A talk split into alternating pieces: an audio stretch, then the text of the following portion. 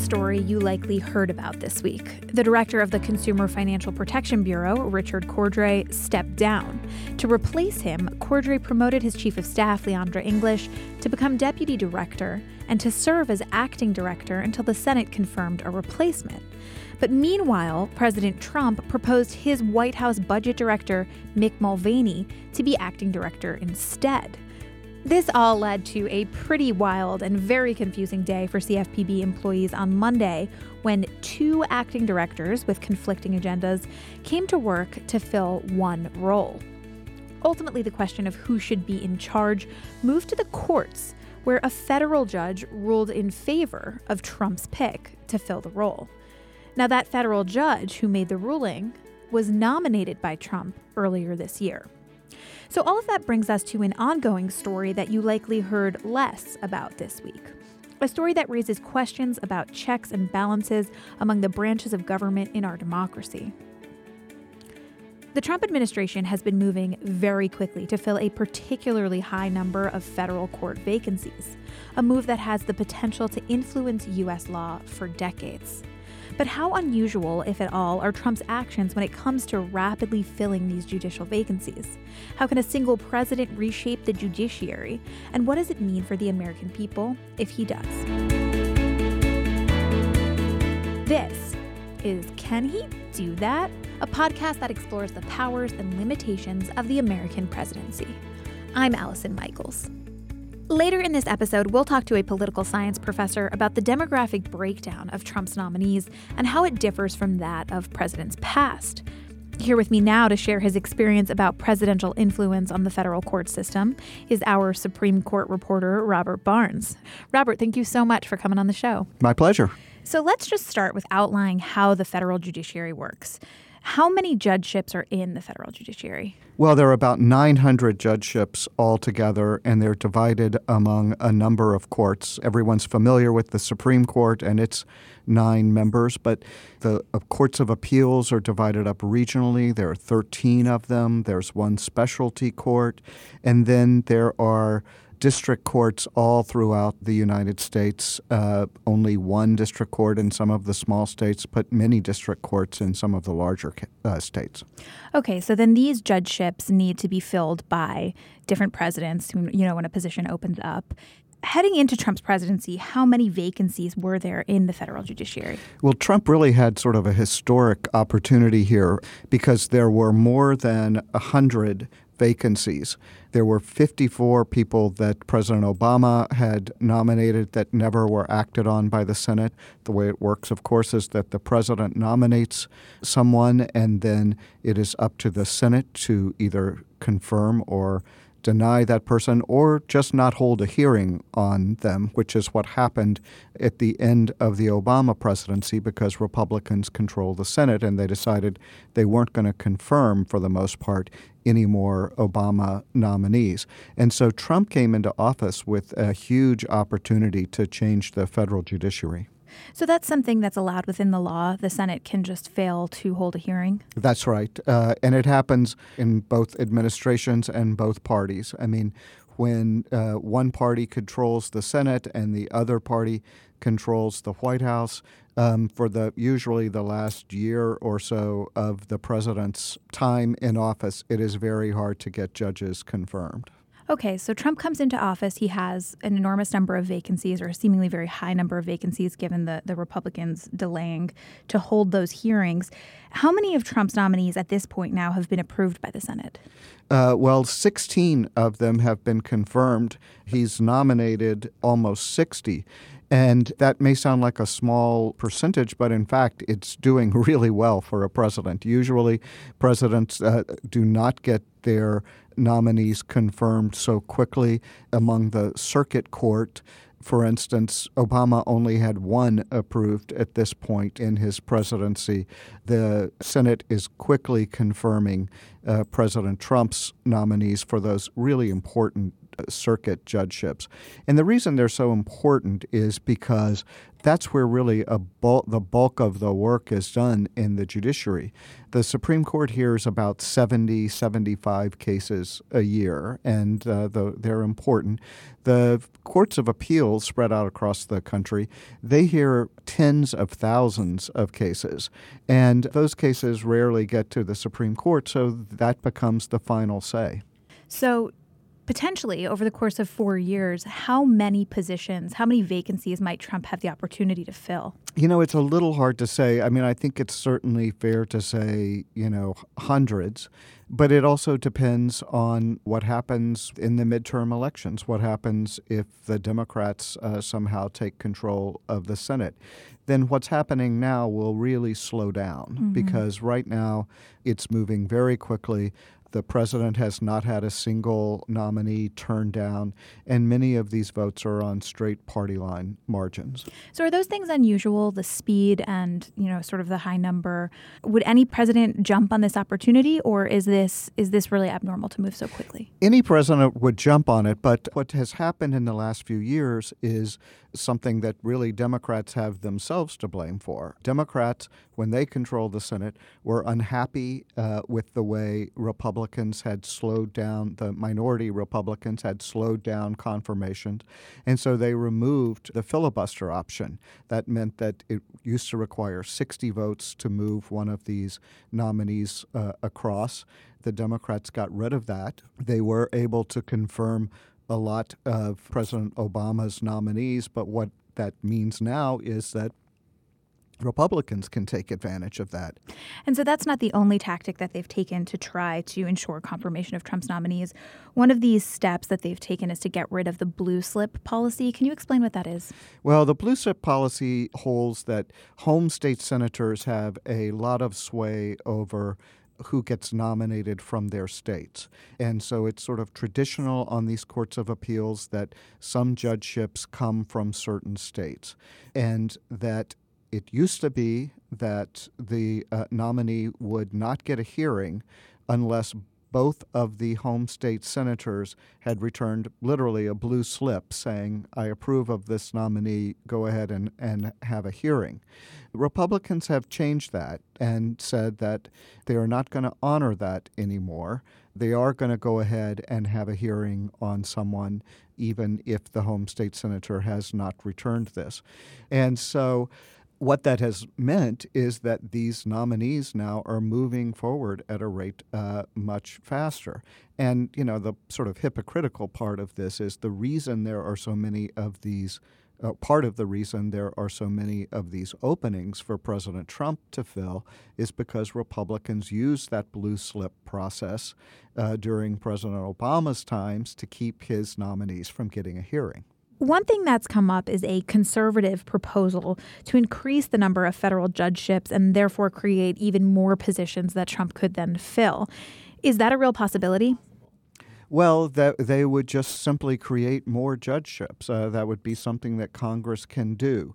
This was a proposal from someone very influential on the right, but I have to say I haven't seen a whole lot of enthusiasm for it from actual legislators. And some of the judges, very conservative judges, have said that this is a terrible idea, that we really don't need that many new judges. And so you're starting to see a bit of a backlash against that proposal. And it really is only a proposal at this point from both people on the right and the left. So Trump and Republicans are taking deliberate steps to move quickly to fill these judicial vacancies. But who exactly are they filling these judgeships with?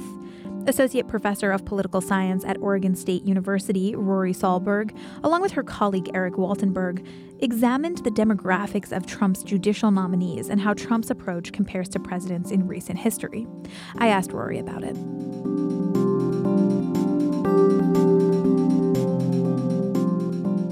So at this point, he has done 59 total nominations. He has 16 judges that have already been confirmed, including a Supreme Court justice. He has 27 nominations before the Senate Judiciary Committee and another 16 that are pending.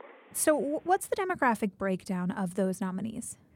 Well, it's not hard to do that part because for the most part they're white and male. 48 of his nominees are men, and only 4 of those men are people of color. 11 nominees are women, and only 1 is a person of color. So generally white male dominating. So Obama had appointed several dozen judges to potentially fill these seats. Has Trump actually followed through on any of those nominations that Obama had suggested, or has he completely started fresh? He has renominated a couple to 3, I believe, of Obama's nominees. Not many of them. Obama left office with 54 judges, essentially nominees that never received any kind of hearing or confirmation vote. And then only, I think, so far 3 of them, if I'm remembering correctly, have been renominated. How did the demographics of Obama's nominees compare to the demographics we've seen from these 59 nominees from Trump? If we look at Obama's judges overall, they were more diverse than any president previous, which isn't, unexpected. We expect over time, we expect more diverse nominations in general. But is that the case for Republicans and Democrats, that we expect to see a more diverse set of judges? Yes, although, so George W. Bush actually had a pretty diverse cohort of judges. It wasn't as diverse as Clinton's, but it was much more diverse than, say, Reagan's or H.W. Bush's. But Obama, he had 42% of his appointments were women, and 36% were people of color, with almost 15% being women of color. So Trump clearly wants to appoint conservative judges. That's obviously a conservative president wants to appoint conservative judges. Are conservative judges disproportionately white and male when you compare to liberal judges? Does he have fewer non-white males to sort of pick from? That is a hard question, and I don't really have any data on sort of the demographic makeup of the conservative population. Mm-hmm. And it's certainly true if we look back, say, to Ronald Reagan, who was one of our presidents that we looked to who really wanted to appoint very conservative judges to the bench. He didn't have a large number of women or attorneys of color that were also conservative to pick from for a variety of reasons, right? There weren't as many women or minorities that had finished law school, that had risen to that level at this point. And the conservative movement, Reagan, it was still sort of changing and burgeoning at that point. But today, you really can't make that assumption. In 1987, the ABA said that, total minority enrollment was about 13,000, whereas by 2010, it's about 35,000. So the pool of minority candidates is growing. It's much larger today than it was back in the 1980s. Women are now a majority in almost all law school classes. And women and minorities are certainly just not as monolithic if they ever were in terms of their ideology. So we can't just assume that minorities are going to be liberal or women are going to be liberal. That's just not true. But I think maybe the best way to think about this is to look back to George W. Bush and his judges, because like Trump, G.W. Bush wanted to appoint young conservative judges. Like Trump, the Federalist Society has had a large hand in the selection of his judges. And if we look back to G.W. Bush, we find that he appointed 327 judges over 8 years. 58 were judges of color, 71 were women. So that's about 18% were judges of color, and so it's possible. Right? Mm-hmm. There's nothing that suggests that there aren't conservative women and conservative lawyers of color for Trump to pick from. Why does diversity of our judges across the country matter? Why are the demographics of these federal court judges important? There's really sort of 2 reasons why we want to think about or why diversity matters. The first is what you mentioned already, that these are lifetime appointments. So the men and women that are being appointed by Trump will be serving for decades to come. And given the large number of vacancies at the start of his term, it's possible that President Trump will appoint more judges than most previous presidents. He might, appoint up to, if not more than half the federal bench if he, continues to have a Senate majority and stays 8 years. And while judges are more than just the sum of their demographic characteristics, our research shows that your background characteristics really do affect your judicial decision-making. So if these men share similar work experience, and I expect that they do, then we're going to be looking at a bench that has, you know, one view of the law with little appreciation for, you know, all the complexities of our increasingly diverse society. Your experience affects your interpretation of the law, and broader experience on the bench provides for more viewpoints and should generate better decisions, especially in these sort of small group decision-making settings that we have on, say, the courts of appeals or the Supreme Court. The second reason is that, you know, judges are really role models. They provide what academics call symbolic representation. So when I see women judges, as a woman, I tend to believe that the judiciary is open to me, that it's working for me, that I will have, you know, a fair experience before the court. That leads me to support the judiciary, that provides it with legitimacy. So if the federal bench doesn't reflect society, then large groups of people will not trust or support the courts. And that's really not a great outcome in a democracy with courts that rely on public support and compliance for their power. Something that seems particularly unusual about Trump's nominees is what equates to a lack of experience in some cases. So we saw Brett Talley. He was recently approved by the Senate Judiciary Committee for a lifetime appointment to the bench. This is a 37-year-old white man who the American Bar Association said was unqualified to serve as a federal judge, yet he has been appointed. So why? Why might Trump nominate someone with such limited experience? Talley is certainly not the first person to be nominated that doesn't have any judicial experience, and probably not the first person to be nominated without much, if any, trial court experience. However, that unqualified rating from the ABA is really usually sort of a death knell for any kind of judicial nomination. So why did Trump pick him? You know, why did the Senate move forward with it, or the Senate Judiciary Committee move forward with it? Well, if we look at Talley and just look at his sort of pedigree, right? He's got the elite law school. He has experience as a federal judicial clerk, both at the district court level and the court of appeals level. These are really highly prized, difficult-to-get jobs. And they are usually, you know, your entree, your prelude to a very lucrative legal career. He worked in both the Alabama and the U.S. Departments of Justice. He's worked as a speechwriter for Mitt Romney, then a U.S. senator. So overall, he has an incredibly impressive resume. As he noted in his confirmation hearing, you know, he worked in all three branches of government. He's worked at the state and federal levels as well. So he brings a breadth of experiential diversity that really hasn't been that common in recent years on the federal bench. Combine that with his connections to the White House. I believe he's married to the chief of staff of the White House counsel. His appointment doesn't really seem that bizarre. The kicker is really that he's 37, so he could be on the bench for 30 to 40 years, and that he's also been publicly highly partisan, which when you combine that with his lack of trial experience either before the bench or on the bench likely led to his unqualified rating, that you know, those partisan blog posts and tweets are going to affect what people would consider, you know, your judicial temperament. Is Trump's influence on the court system an overreach of power? Is it something that we haven't really seen before? Is he doing more than any other president would, given, you know, the circumstances that he's faced with? Or would any president reasonably fill as many judgeships as they could if they had a Senate majority and they had these open vacancies?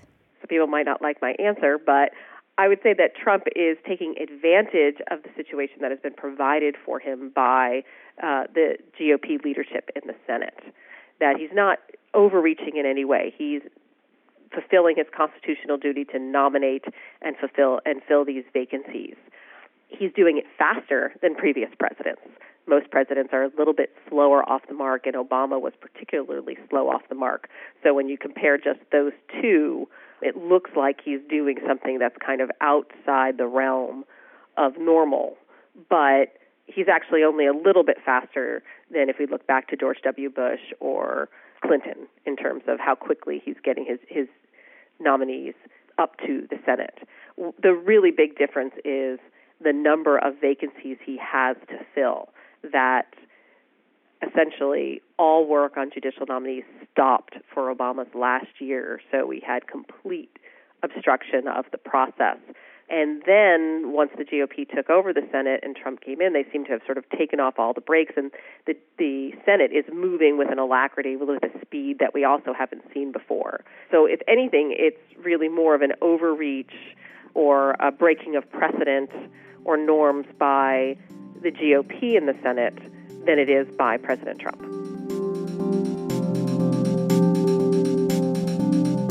So now, Robert, I want to touch on the CFPB case from earlier this week, the decision to side with Trump's pick with Director Mick Mulvaney to serve as head of the CFPB. That decision was ultimately made by a Trump-appointed judge here in D.C.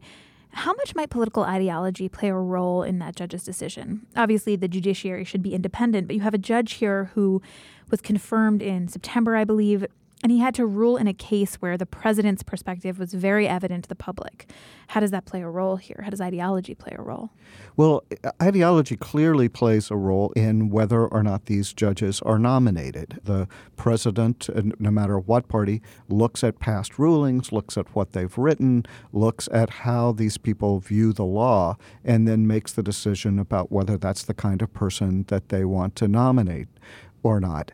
As you say, when they put the robe on, they're supposed to rid themselves of sort of partisan feelings, but it doesn't really affect their ideology and whether or not they view things from a certain perspective.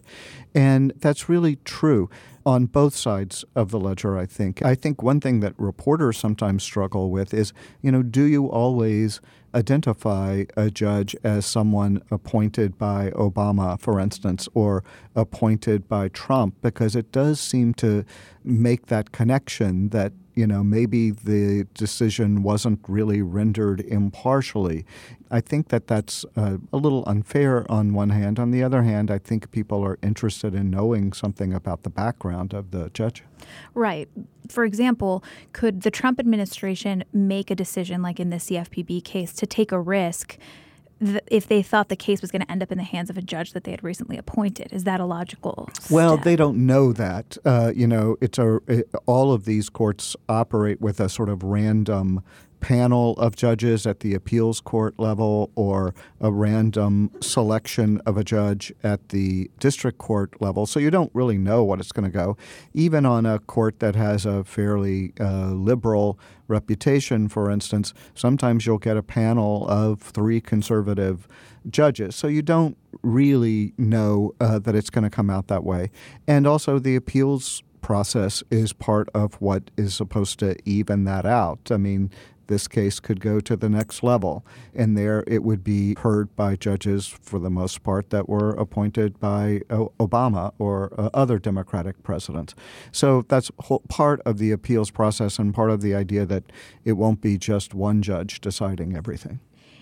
Let's talk a little bit about voters and how courts play into voting decisions. So in the 2016 election, especially when it came to the Supreme Court vacancy, many people voted along party lines, simply decided to vote for President Trump on this idea that he would appoint a Supreme Court justice that was conservative.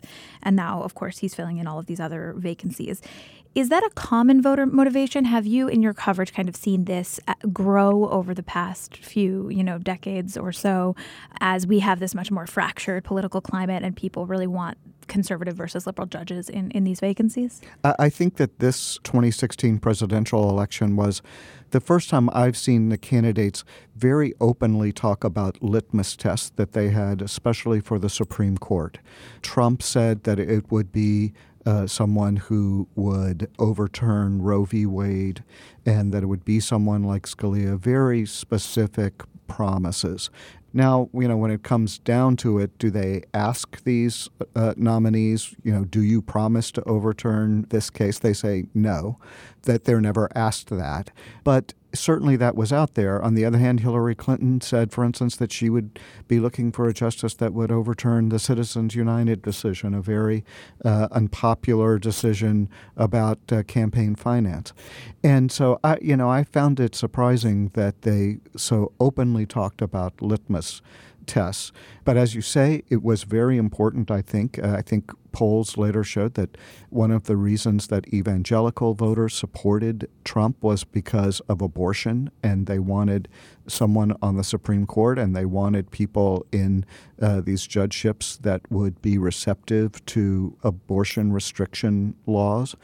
And Republicans, I think, have always found the courts more important. It has been a higher issue of importance for them when they decide to vote than it has been for Democrats. Democrats usually list a number of other issues as being important to them before they get down to the Supreme Court or judgeships. It's usually much higher for Republican voters. So interestingly, how important it should be to voters leads into my next question, which is the president has power across a wide range of areas. How does the court system and the judiciary rank among where his power can most be exerted? Is he really influential? Is this a really influential area for a president? It's a very influential area. I mean, judges are appointed for life. Federal judges are. And so they serve well past the term of any president. I mean, if you look at the Supreme Court right now, for instance, we have a couple of people who are in their 80s, one about to hit 80. They have served for decades, long past the presidents who appointed them. And the same is true throughout the federal judiciary. It really is the president's most lasting accomplishment. All right. Well, that brings us to our final question here. We finish with a can he do that question every week. And this week, it's a big one, which is can one president, any president, reshape essentially an entire branch of government, in this case, the judiciary, and what's at stake if he does? I think a president can, but the president also knows that the next president can do it as well. So, for instance, when President Obama took office, I think 9 of the 13 regional courts of appeals had majority judges who were appointed by Republicans. When he left 8 years later, that had been reversed. And now President Trump has his chance to redo that. If he serves for 8 years, I think he absolutely will really change the judiciary. It is something that is, as we've discussed, one of the most lasting impacts that a president can have. All right. Well, there you have it. Thank you so much, Robert. You guys can follow Robert Barnes on Twitter at SCOTUS Reporter. Very literal. That's good. I like it. Or you can follow me, Allison Michaels, at Allison Mikes. You've been listening to another episode of Can He Do That? Find us wherever you get your podcasts, Apple Podcasts, Google Play, Stitcher, Radio Public. We will be there. Can He Do That is a team effort here at The Post. It's produced by the patient and very talented Carol Alderman, with design help from Kat Rudell Brooks and logo art from Loren Boglio.